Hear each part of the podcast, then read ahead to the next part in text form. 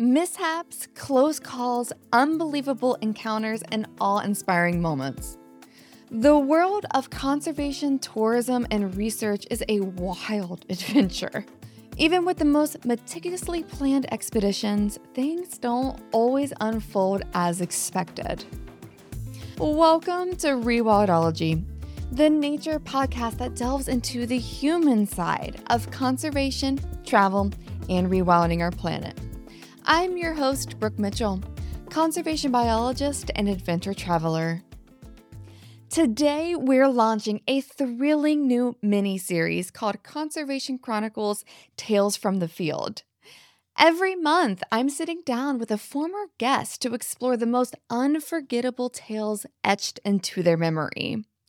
Our first storyteller in this series is Allison Cusick, a PhD candidate at the Scripps Institution of Oceanography, a visionary behind the Fjord Phyto Project, and an experienced polar guide.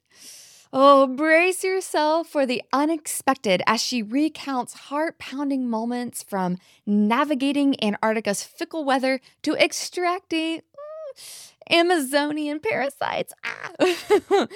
I'll leave the rest to your imagination. Once you've enjoyed Allison's captivating stories, you can dig deeper into her remarkable journey and groundbreaking research by diving into the archives and tuning in to episode 75. So, whether you're a seasoned conservationist or simply an outdoor enthusiast, prepare to be sucked in by Allison's incredible adventures and her tireless efforts to protect our planet's precious ecosystems. Today on Rewildology. Awesome, Allison. Welcome back to Rewildology. Girl, I am so excited today because we are on a beach somewhere in our minds around a beach campfire. And we have a nice cocktail in hand. Well, we actually do have beverages in hand right now. And we're wearing our blankets and flannels. And you were about to tell me this wild story that you recently experienced sometime in your career. So, set the scene for us. Yes, Where are we right now in this story? what? in this story, we're very far away from a sunny beach campfire. We're actually going to go to Antarctica, where I work. Also, great to see you again. Um, happy to be on the show. I love this idea. Um, so we go to Antarctica, where it's really cold but not as cold as it could be because it is technically the summertime down there. And um, th- I'm on a ship, one of the tour expedition vessels, and I conduct my work on tour expedition ships. So pretty luxury there. But it was around Christmas time. What was this in 2017? And it was my very first time on the peninsula um, with the tour expedition industry. So for me, it was everything was like so new and so amazing and the person who kind of orchestrates uh, what's happening, the operation, is the expedition leader. And so the expedition leader asked everybody on the staff, What is your Christmas wish? And as a scientist, I was interested in looking at this one fjord in Antarctica called Andvord Bay. And in Andvord Bay, there's a very popular site people like to go see penguins at called Neko Harbor. And so it's like shaped like the boot of Italy. So you have to imagine it's a very long fjord, and at the end it kind of has the little boot shape, like a heel and a toe. And so the tour ship was going to stop at the mouth of the fjord and put people on this little island called Useful Island. And then that was going to be like maybe a three, four hour excursion. And then the next stop was going to be down in that fjord at Neko Harbor. And so my wish was to be able to get dropped off in a boat where I could take this little boat and do a transect with one of the other very experienced seasoned guides uh, down the length of the fjord. And then when the ship was done with their operation at Useful Island, they would come to Neko to set up for the afternoon operation and we would arrive and be there. And so I thought, how cool would that be? Like, you know, do this transect because my research stems off of a project that had a five year study of that fjord called uh, Fjord Eco. And so I was like, oh, I could like kind of recreate that transect and compare it to past years. So I didn't know if this was going to happen for me, right? It's like, it's just a Christmas wish. and so Christmas is getting closer and closer. And then uh, December 25th arrives, and the expedition leader pulls out all our wishes, and I get granted my wish. And so I'm like, yeah, I get to do this. Like, you know, we didn't have uh, guest passengers with us, it was just me and another senior polar guide. And so we are loading up the boat of the things we need, and I'm I'm like mapping out the five different like stations that I want to kind of do and divide the fjord up. And it, uh, calculating maybe it's going to take us like five hours because we're in a little boat, and then we have to stop and take about an hour at each station or 40 minutes. We're trying to do it as fast as we can. And so we start at Useful Island. Um, you know, we we grab this long range radio because we're going to be too far away from the ship to use our handheld radios. And so, and so the long range radio has this super long antenna on it. And so it was it was down like this, but it's like hanging. And so I, I grabbed it and jumped into the boat. And as I grabbed it, it caught on something and snapped. And I was like, oh my God, my first time down here. And I just snapped the antenna of the long range radio on my Christmas wish transect. And so oh I'm just like, at like, are we not going to be able to go? And the guide who was with me, um, he was like, don't worry about it. It's still going to work. We'll just like, you know, kind of jerry rig it when we need to use it. And so we're like, let's just go. So we get in, the operation starts. People are going to the useful island and we're starting. We go to our first station. Everything's going well. We go to our second station. So at each station, we're like dropping instruments in the water to measure temperature, salinity, um, we're collecting samples so I can understand the microscopic life, the phytoplankton. Um, it's the Fjord Phyto sampling protocol. And as we're hitting, probably we leave our second station, like the the water starts to change. Like you can kind of see it was smooth, but then the deeper we're going into this fjord, it's like getting darker and kind of choppier. And I was like, you know, my first time down in the peninsula, like I don't really know this environment, so whatever. That's what the ocean does. and we go further and further and the my guide is like uh likes to do the full throttle so he's just like and i'm holding this wind meter in the air and i'm like looking at it going up and up and up and i'm like gusts are coming and at first we're like whatever a gust antarctica's really windy so it's like a 20 knot 20 mile per hour gust of wind is fine a 30 mile per hour gust of wind fine but it started getting steadier and steadier and so we get to our third station and we're starting to set up, and the, the Zodiac's now like rocking like this. And then the waves are coming into the boat and kind of oh, like no. getting the floor all wet. And I'm like, this is a little concerning to me. And I'm holding the wind meter up again, and the like 30 knot gusts are holding pretty steady. And then they're going a little higher. And then I'm thinking, like, okay, I don't want to be a baby and say, like, I feel scared because it's my first time here and I'm with a very seasoned, like 20 years uh, guide working down here. So I trust him. And so I started to say, like, are you concerned about the, the change in weather we're experiencing? he's like, oh, it's fine. That's just what happens in Antarctica. And I'm like, okay.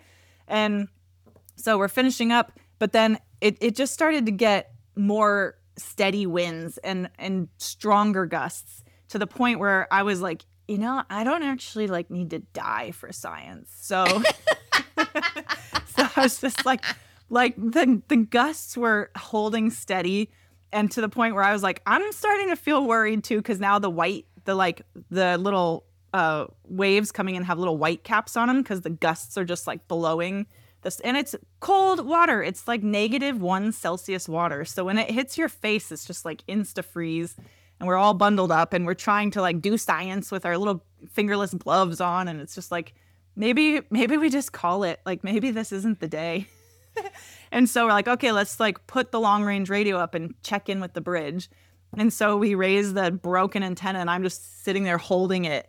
And he radios in like bridge bridge you know zodiac whatever this is driver. And um and so the bridge is like putting out a all call all zodiacs back. Katabatic winds have come out of nowhere. Everybody a bit like abort the missions abort operations and we're like oh dang like okay it's not just us so katabatic winds are, are they happen in antarctica so, so it's like cold wind or cold air at the top of a glacier starts picking up speed and is gravity driven so then it's just like can come off a glacier really cold and super fast and so, like, Antarctica environment changes within 10 minutes. And so, we're like try to book it back to Useful Island. And we have to now start helping shuttle people off the island because they're on this exposed mountain of rock and they're trying, they're like, you know, not a younger demographic. So they're having trouble like doing this hike in this boulder field.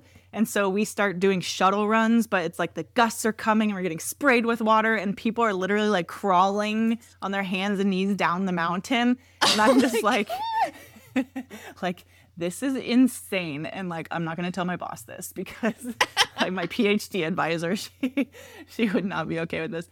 But I didn't actually end up doing that transect for Christmas. But five days later, the weather uh, turned nice and we got to redo the whole thing. And I did end up doing the transect on a beautiful, crystal clear, blue sky day. But that was my first introduction to like how crazy Antarctica can get in a matter of minutes and like little mini rescue operations you have to be prepared for uh, because you never know what's going to happen. So. oh my gosh. And the fact that that was your first day out and about like your first trip like you know we're just gonna throw you in to mother nature here hope you survive yeah. yeah and i'm not like a big maritime you know seagoing person background at that time now i've accumulated over 300 days in antarctica so i've seen a lot worse actually i've been now in situations that have turned worse but um yeah, that was just, it makes you feel so alive and invigorated. I'm just like, oh my gosh, this is an environment where literally humans are not supposed to be because nature is so raw and powerful here. so, yeah, I felt alive, but I also did feel terrified. well, okay, now I got to know about these other stories. Did something actually bad happen on one of these days? Like, um, nothing bad like knock knock on wood, nothing bad has happened or will happen yet to me. But there was a similar situation in uh so one of the operators I worked for, we would do fly-in cruises. So you go to um, one of the islands in the South Shetland Islands, which is like next to the main Antarctic Peninsula, and uh, there's a re- research base there that has a ability to fly in um, people. So like 75 passengers can come fly in, and then you bring them to the ship. And so if it's too cloudy, you can't fly people because there's no real airport there. It's all visual. And so you just kind of have to wait if you're the ones on the ship until the clouds clear enough. So when they leave the airport in Chile, they have enough time to get to the peninsula, which is about two and a half hours flight. But then sw- they'll bring new people and so then your ship people are transferring. So you do a swap and then they have to fly back two and a half hours. So they need a weather window to stay open for that long and the models that they can predict that it won't close up again because if the cloud cover comes low then they can't you don't want people stuck there because there's no real facility to like there's no like hotel or lounge room to hang out in and so um, there was a day where we had been stuck for three or four days. And so people are kind of getting ang- anxious. They're like missing whatever they had booked after. They want to get off the ship. There's really no more entertainment we can provide because we've kind of gone through our our show for that week. and so, you know, we're digging into the bottom of the barrel of like expedition stories from your lecture team, like playing games, bingo, like movie night. and so, um, but we can't also go do excursions because if you're away from the ship for too long and people are on like an island nearby doing an operation and you get the call that the flight's coming like it's not enough time to get everybody back on the ship you know get all their luggage and then go because it's just too complicated so you, you are really kind of stuck on the ship but there is one little island we could go visit so we did put people on the island and it was fine in the beginning and then on the radio i hear the um, cruise manager say to the expedition leader, like, ah, hey, like, not sure what your wind gauge is reading, but on the bridge, the wind's starting to pick up. And from the looks of it, it doesn't look like it's going to be good. And then five minutes later, they call again and they're like, it's getting stronger, like 30 knot gusts, gusting to 40 knots. Like, maybe we should get everybody back on the ship. And again, within 10 minutes, everything totally changed. And I got like designated to get put in a dry suit, like a kayaking dry suit. And so we, and then all the expert top drivers were assigned to be driving to bring the boats in. And this beach was very steep and very big pebbly so it was kind of like you couldn't really get your footing. And the people on the beach were already kind of segregated and waiting for the boats to come in. And so they were kind of trying to stay out of the gusts of wind but we like the beach the beach master had everybody lined up and ready. Like it was going to be game time as soon as that boat came in. And so like we drive in the boat. The driver has to spin the boat to do a stern landing because that beach, the way it is, the waves just crash on it super high. And so it's better to like spin the boat and then load people in and you can just then you're taking waves face on and you just can then drive away easier. Um, and so I was the boat catcher. So as the I'm on the shore, but as the boat comes in and spins, I'm part of the team that has to help spin the boat and then hold it. And I'm tall, so I, I was like touching the ground and I catch the boat. You also want to make sure the engine doesn't like cut you with the propeller or the the transom. So you're you're trying to coordinate. It feels very like football sort of and the beach master's like making the calls and telling them what to do and like grab the start and like flip the boat like go go go and then people are like trying to load into the boat but they're getting scared because the waves are coming in and then I'm holding the lines on the zodiac, but but then because that beach is really steep, when the wave the wave comes in, I get lifted up. There was like points where I was being lifted and I couldn't even touch, and then I'd go back down, and I'm like I'm tall, like I'm five ten, so I was just, but I'm also the one who's near the shore, nearest to the shore, and so the people coming on just want to like hang on to me. And I'm like, I can't hang on to the boat and hang have you hang on to me like, you gotta use your legs. Like, you have to use your own legs and get yourself in this boat because I can't hold it and try to help you get in.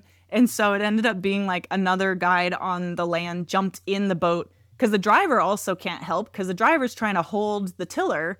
And so, um, and not let the nose of the boat like get caught sideways. So another person jumps in the boat and is trying to like just pull people in because I think with fear, people get like paralyzed and shocked, and or they go like jelly legs, and they're just like, stand up, please, like please stand up. And so, and the the like shape of the zodiac is like a big bulbous, you know, kind of rubber pontoon thing. So it's not easy to to kind of get yourself in there. And so once people are in there, it's like the waves are crashing, the wind is gusting, it's ice cold. People are crying like we're and then we like sit with them and they we send them off. The last boat it was like then you have to you know get through the waves to get back to the main ship and the main ship is trying to adjust itself to give us a lee so we can like board like get up to the side of the ship and then get people off. And so people yeah they're crying everybody like you're also trying to maintain composure you're like this is cool we got this no worries and we're like calling the bridge, like the captain, can you please turn the main ship to give Lee?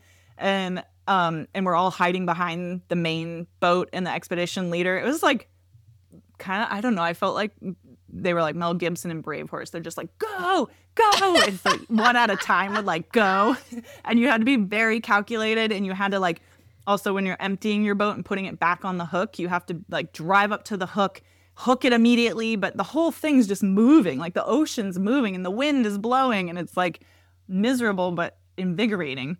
And so we get back on board, everybody's safe, everybody's alive, and the energy that evening was like on fire. It was just like everybody's adrenaline was so heightened. And to this day, there's people on Instagram that will just like, we connected because of that experience we shared together where we're like, we survived. Like, so, like, and then they, you know, they're teasing themselves because they were crying. And it was like, we're never, the industry is never putting itself in danger. There's always risk assessment.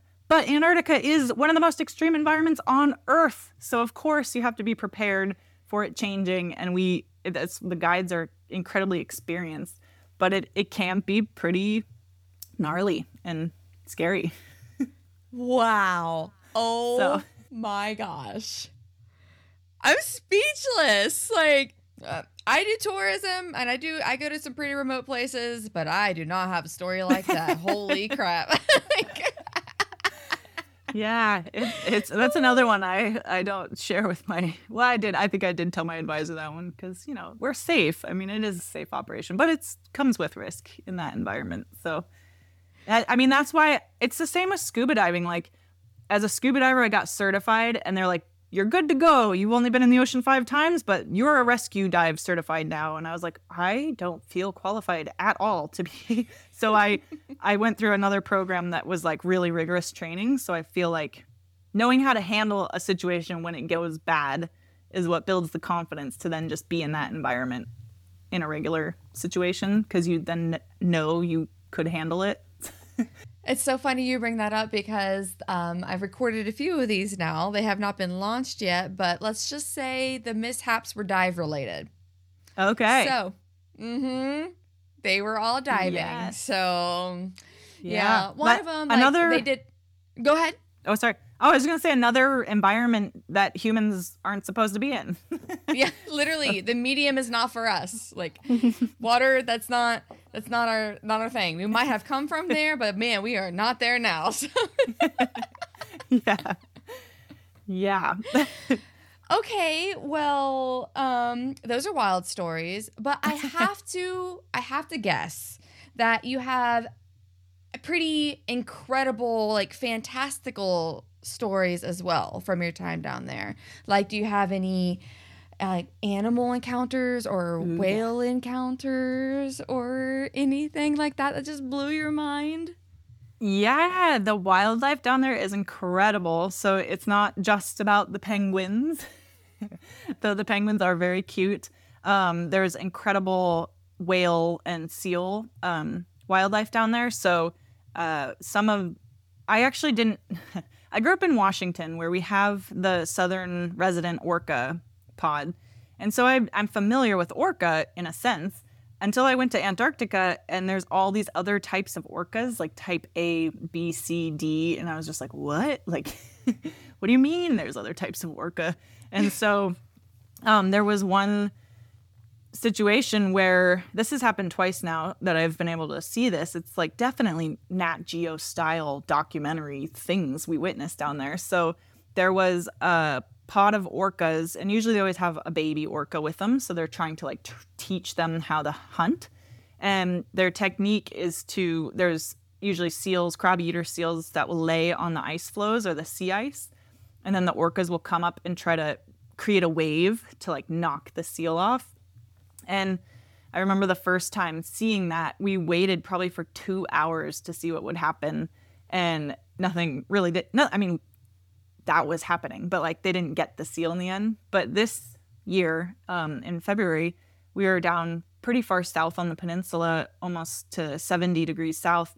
And we ended up coming into this bay where there were orca spotted.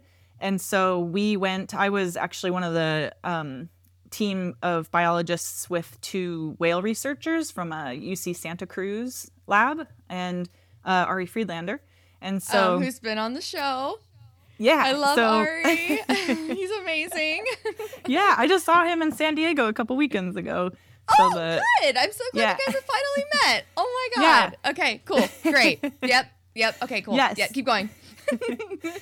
So um, we went out and we were the first to get a boat and go. Um, you know, the the two whale biologists wanted to try to get drone footage to launch up and see what was happening because from the water perspective, we could only tell that there were maybe like four orca and one giant male, and so we went closer and closer. And it's like you got to envision this is like surrounded like a a 360 degrees around you, just glacier that comes straight to the ocean and then sea ice and brash ice and just ice all around you.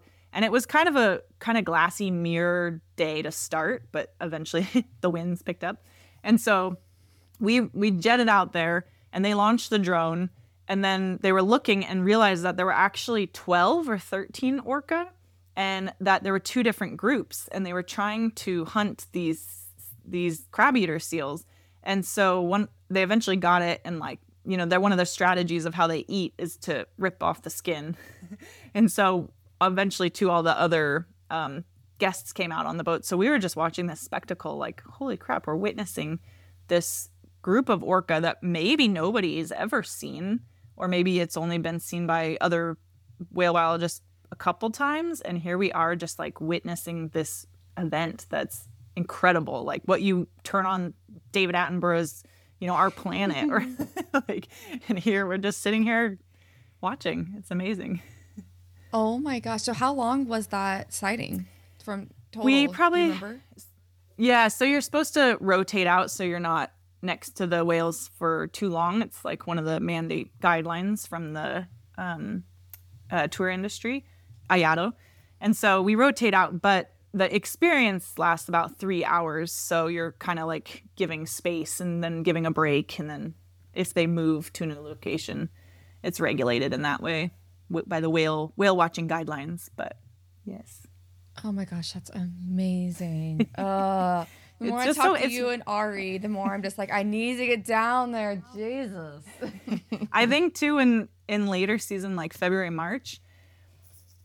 I don't know. There's just been so many incredible like the the humpback whales have migrated from the equator down to feed in Antarctica. I mean that's what they're going down to eat this rich source of a crustacean called Antarctic krill, and so you have the ability to just have your boat there and like turn off the engine and then like a humpback will just come surface feed right in front of you or three will do a bubble net and then all three this be- these big mouths just like engulf krill and sometimes you can even see like a little krill just be like meep, like jump out of the water and and those are moments too especially if it's like the golden hour and the sun's kind of low and everything's just glowing you're just like is this real like is am i actually having this experience right now Am I hallucinating? Yeah. I take ayahuasca? like, is this, Yeah. is this a real experience?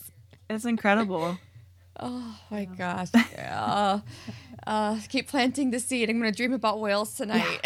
yeah i hope you do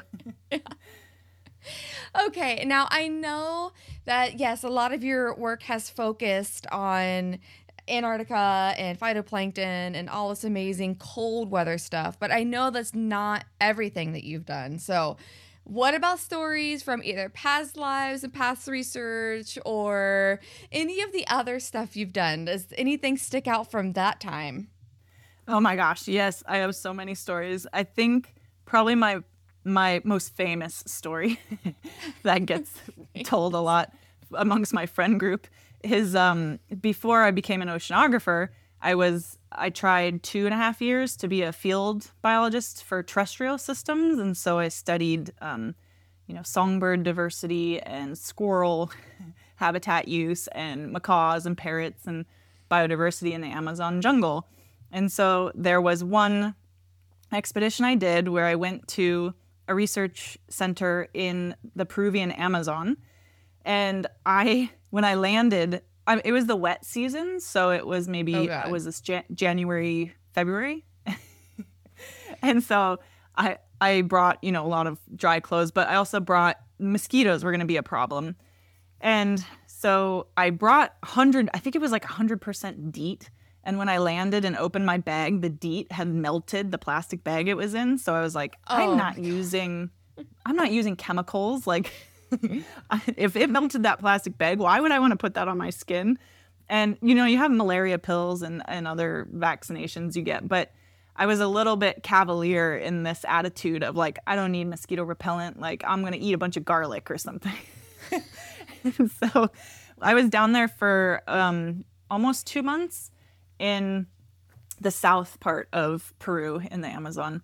And it was like an eight hour uh, riverboat ride to get to this research station. So, um, and that research station is known for studying macaws and how macaw conservation and, um, you know, yellow, blue macaw, scarlet macaw, red, green macaw, and what they like to use for nesting material. But my job was to go hike through the jungle every day and try to find where these different macaws were nesting.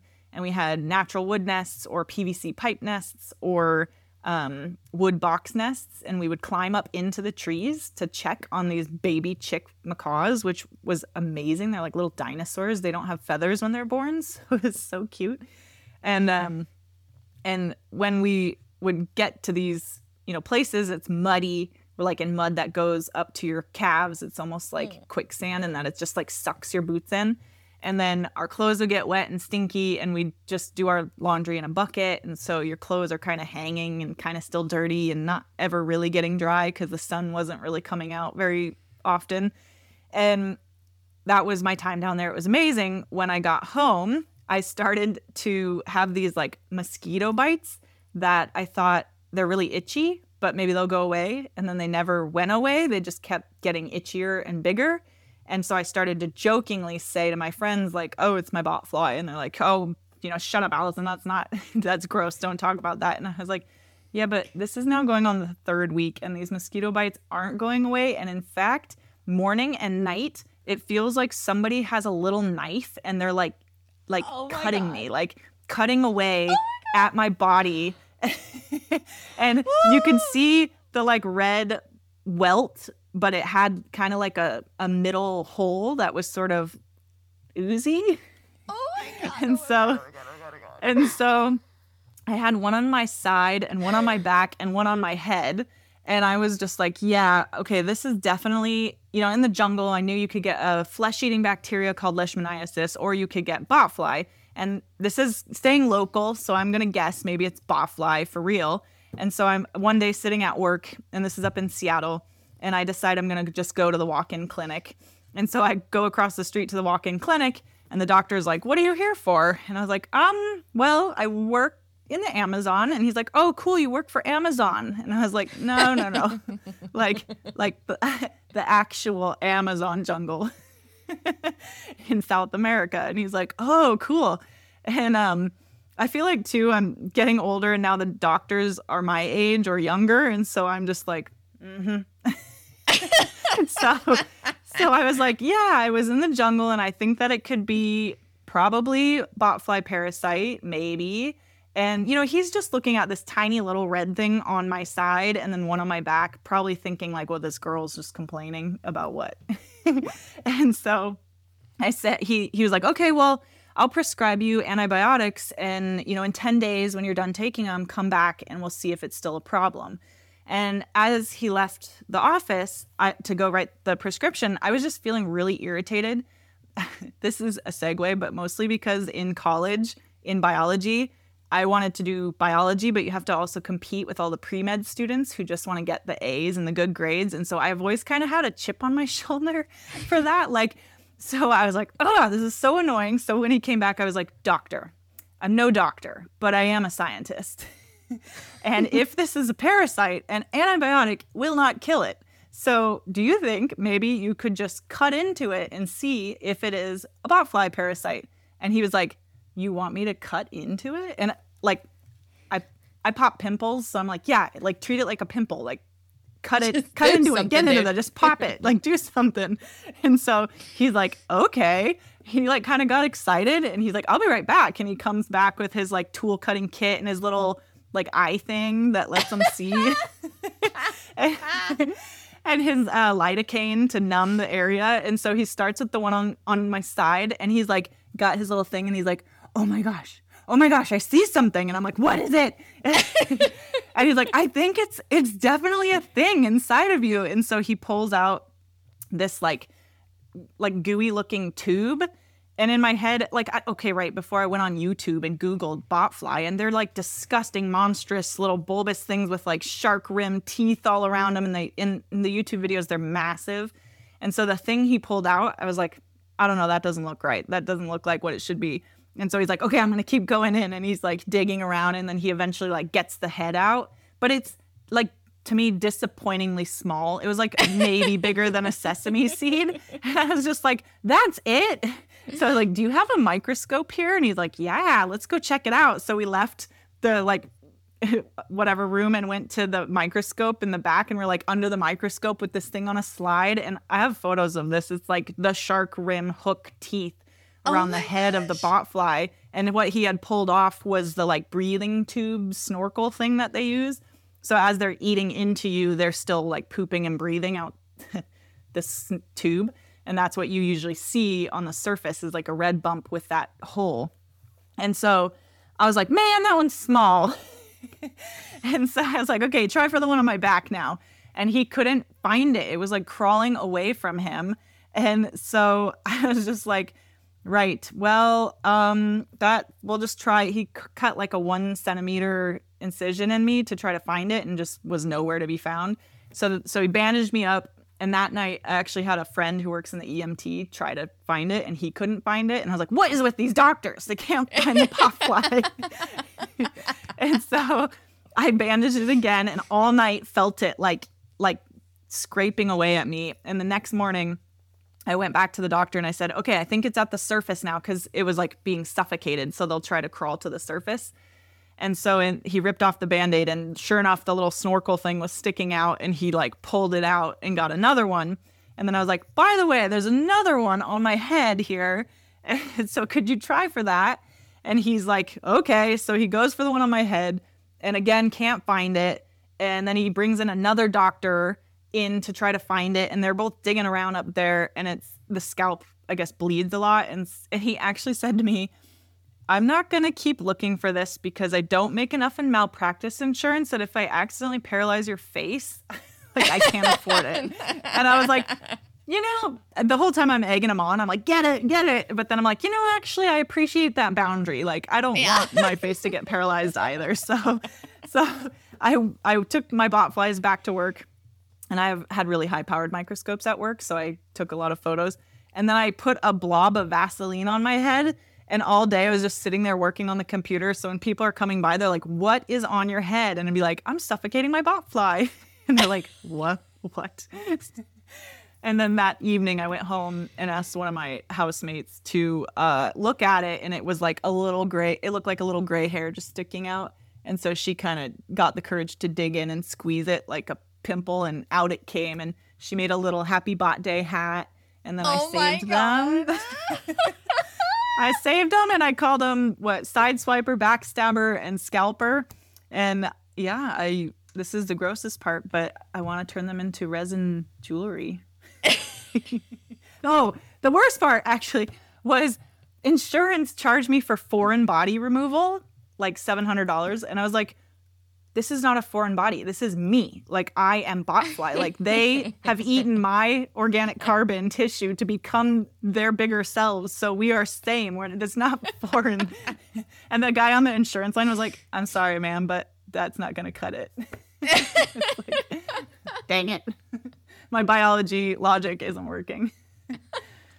so yeah, that's the botfly story. Oh my gosh, I am speechless right now. A mix of like that was amazing and so creepy. There's something about parasites that just Mm, I don't know. I think yeah. we all have our things that just make us like give us the heebie-jeebies. Even us in biology, like for some reason, broken bones. If a bone is in a spot that it shouldn't be, yeah, and parasites. Like I don't know why those two things creep me the f out, but holy oh, yeah. moly, mm, yeah. Well, I do recommend. I mean, because it's like a violation. You're like, excuse me, I didn't invite you into my body. Yes, and then.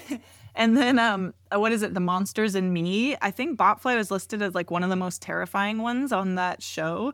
And I, oh. I personally, if you're gonna get a parasite, I would recommend Botfly because really they're only gonna pupate in your skin for six to eight weeks, and then they fall out.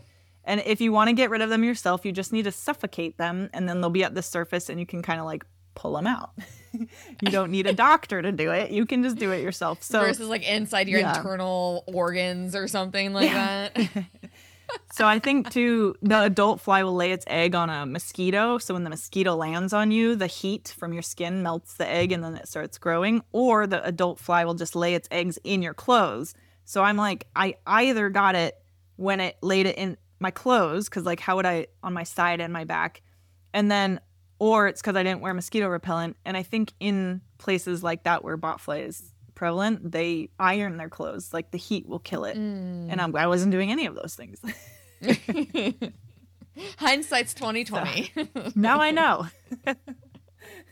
now, now we all know. Now, everyone, public service announcements bring DEET or some sort of very intense mosquito repellent and iron your clothes if you're going to the Amazon. yep. Yeah. This is all fun, part of the field experience. These are the real stories. Yeah, we publish papers and we talk about our academic stuff or you know anything else that we're building and doing, but this is what happens in between. These are the in between things that everyday life that happens to us. yeah, it doesn't make it in the publications or no. the conference talks. Exactly. It's like here's all my amazing statistical science data stuff, and then let me talk about my bot flies. Like, yeah, what did it actually take to get that data? yeah, exactly. oh gosh, amazing. Those are such good stories. Oh man, this my wine is pretty much gone. You've entertained Oh, me yeah. very well. Mm.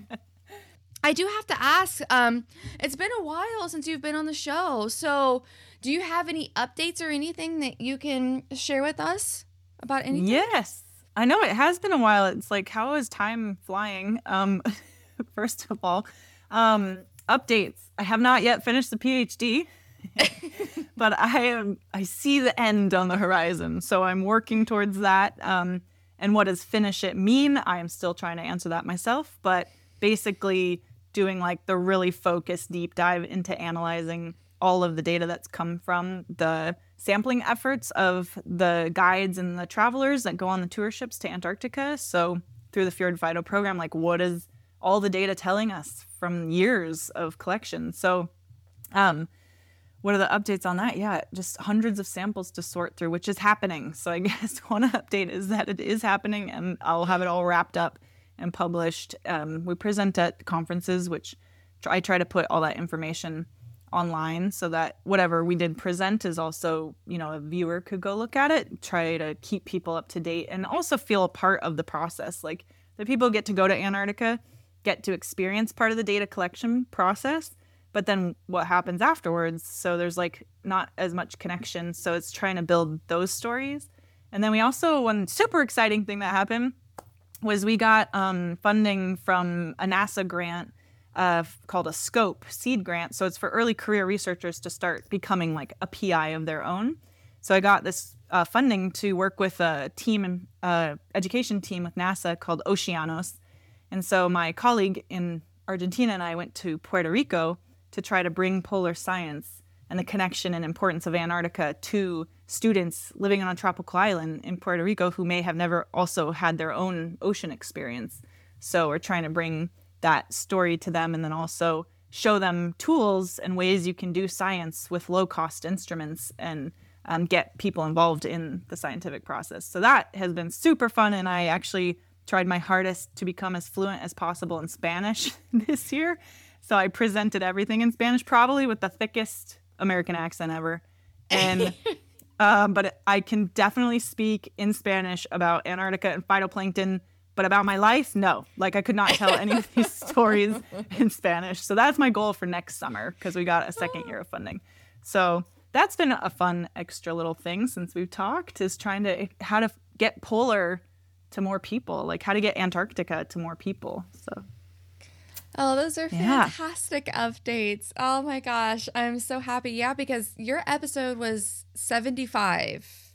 yeah, Literally Or- almost.